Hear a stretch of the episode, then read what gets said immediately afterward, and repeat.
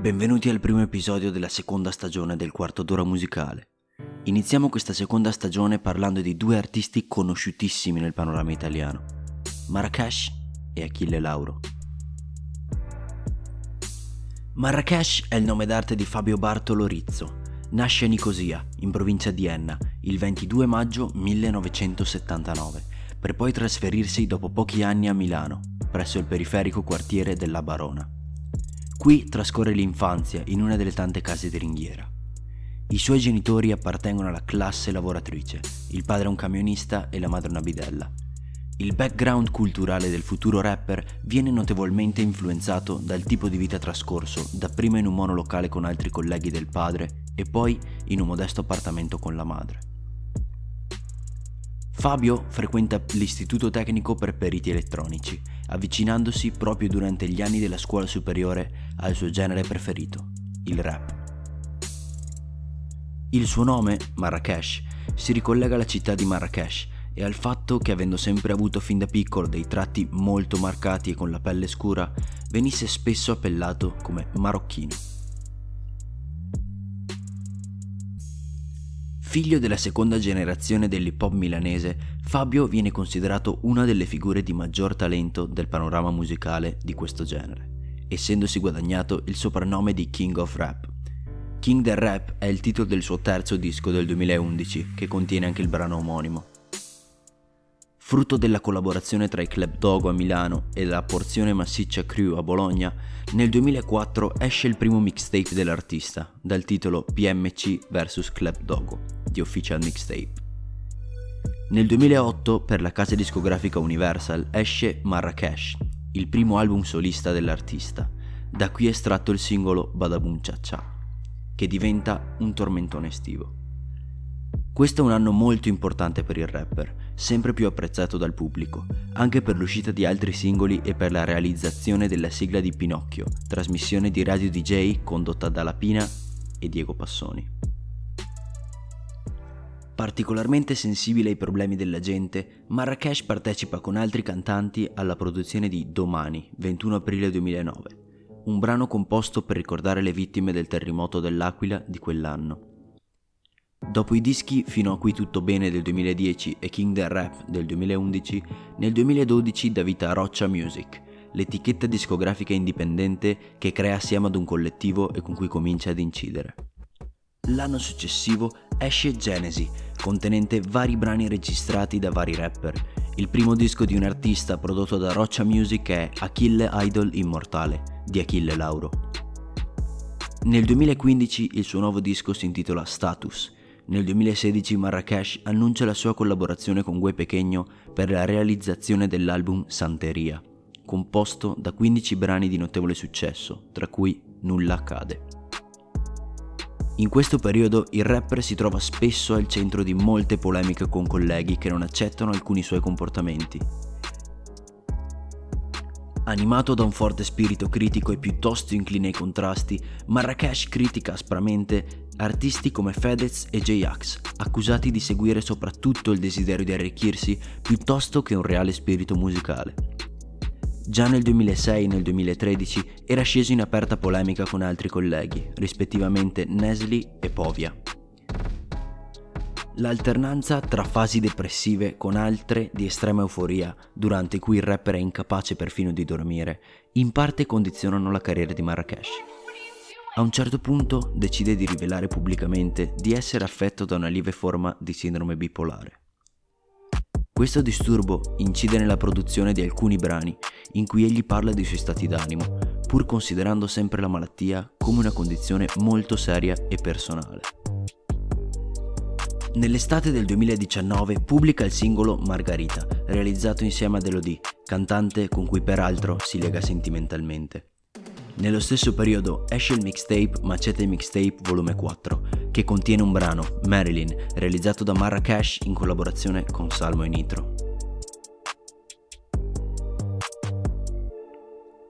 In una splendida intervista a Nosi Italia racconta i suoi primi anni a Milano, nelle case di ringhiera, senza bagno, delle situazioni di povertà, fino ad arrivare allo sfratto a causa della disoccupazione del padre. Definisce i suoi genitori come dei timorati di Dio, ed afferma di aver dovuto rinunciare al suo sangue povero. Fare musica era la sua unica alternativa. Per strada ha toccato con mano cosa vuol dire essere dei vinti ed ha capito da subito che doveva farsi venire in mente qualcosa per evadere da quel mondo. Si definisce un tipo molto mentale, a volte pensa talmente tanto alle cose che fa che si autorinchiude in una prigione mentale. Il futuro gli metteva l'ansia. Gli anni prima di Status sono stati durissimi ed hanno portato il rapper all'ipotesi di smettere con la sua carriera d'artista. Alterna dei momenti di depressione a dei momenti di iperattività. Un po' tutti abbiamo delle cose che non ci fanno stare bene con noi stessi, dice. Bisogna essere in grado di tirarle fuori per superarle. Dopo Santeria ha avuto un'altra crisi in cui si è reso conto che avendo raggiunto tanti obiettivi dal punto di vista lavorativo non ne aveva realizzati dal punto di vista umano. Come lui stesso afferma, l'amore è una cosa che impari da ragazzino. Se non te le insegnano è dura metterle in pratica da adulto e quindi un po' pazzo e anche un po' pericoloso lo diventi. Dopo una tormentata storia d'amore è sparito dai social perché a detta sua non aveva più nulla di bello da condividere con il pubblico. Gli sembra assurdo come nel 2020 uno debba ancora dare la colpa agli immigrati e che questa retorica che ha fallito molte volte nella storia abbia ancora effetto sulla gente. Mi sembra di essere circondati da gente che non ragiona, dice. Spesso gli sembra di essere due persone diverse. Marra vuole uscire e fare il figo, mentre Fabio vuole solo stare a casa a fumare in pace. Inoltre afferma che probabilmente nel suo ultimo disco ha ucciso Marrakesh, facendo uscire il suo lato più intimo. Prima disco d'oro e poi disco di platino, Persona rappresenta il giusto coronamento di una carriera sempre in ascesa che Marrakesh, nonostante alcuni periodi di pausa, porta avanti ormai da anni. Si tratta di un concept album ispirato all'omonimo film di Ingmar Bergman e incentrato sul concetto del doppio attraverso l'incontro tra le due personalità del rapper, Marrakesh e Fabio. Il filo conduttore è rappresentato da un ipotetico viaggio attraverso gli organi del corpo umano, sulla base dei quali si appoggiano varie tematiche come la salute mentale, le ansie o i rapporti sbagliati.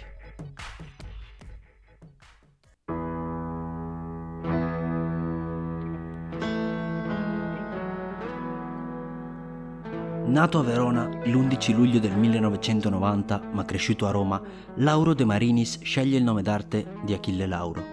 Non come qualcuno aveva ipotizzato per fare riferimento ad un tipo di carriera un po' particolare e connessa al pensiero politico del Lauro, ma perché, sin da bambino, veniva associato per via del proprio nome di battesimo al celebre armatore partenopeo Achille Lauro, rimasto noto per via dell'abbordaggio dell'omonima nave da parte di un gruppo di terroristi. È lui stesso a raccontare il motivo che lo ha portato a scegliere questo nome, che, a quanto pare, gli ha portato bene. I quartieri di Municipio 3, di Concadoro, di Serpentara e di Vigne Nuove sono stati i luoghi in cui è cresciuto e che lo hanno formato e che hanno dato vita al suo stile che è unico e che fonda in sé diverse correnti musicali. Come tutte le carriere che si rispettino, anche quella del cantante Achille Lauro nasce da una sfortunata casualità.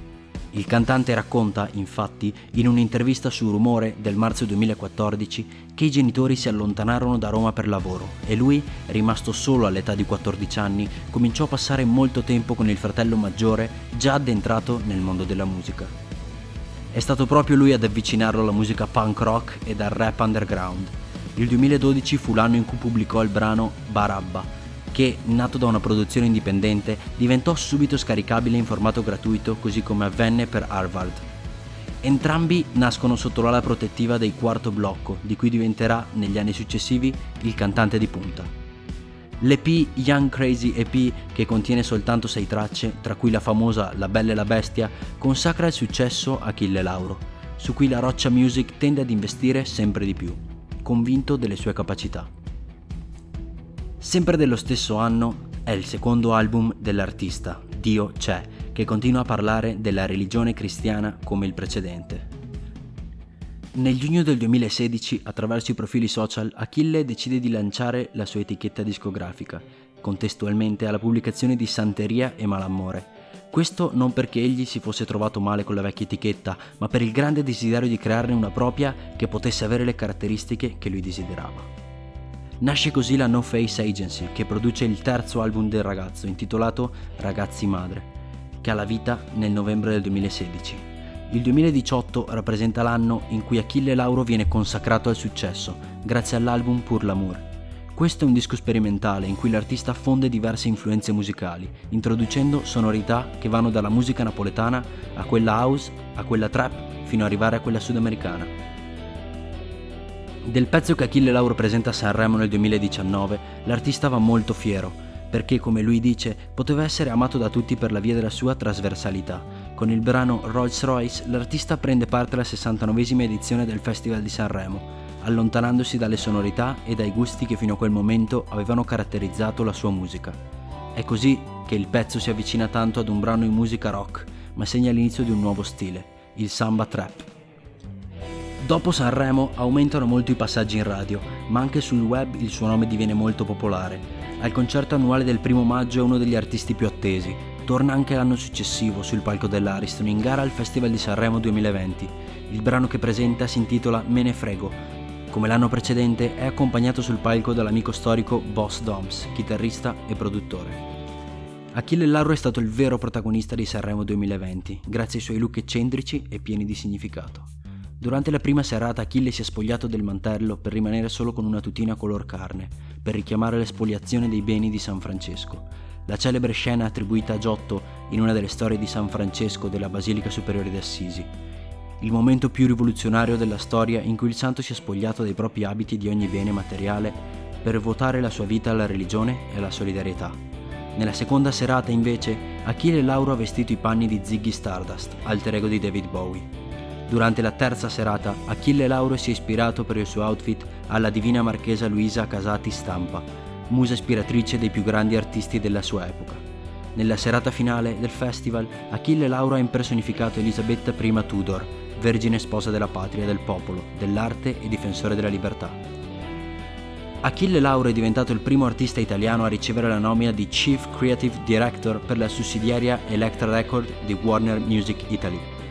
Il 24 luglio 2020 è uscito il suo album 1990, composto da una serie di cover e ha annunciato il suo ultimo lavoro, il singolo Maleducata, che farà parte della colonna sonora della terza e ultima stagione di Baby, il teen drama di Netflix ambientato a Roma.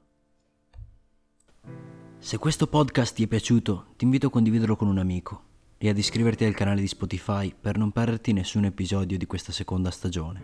Ti invito inoltre ad ascoltare tutta la prima stagione e a seguirmi su Instagram per consigliarmi futuri podcast da fare.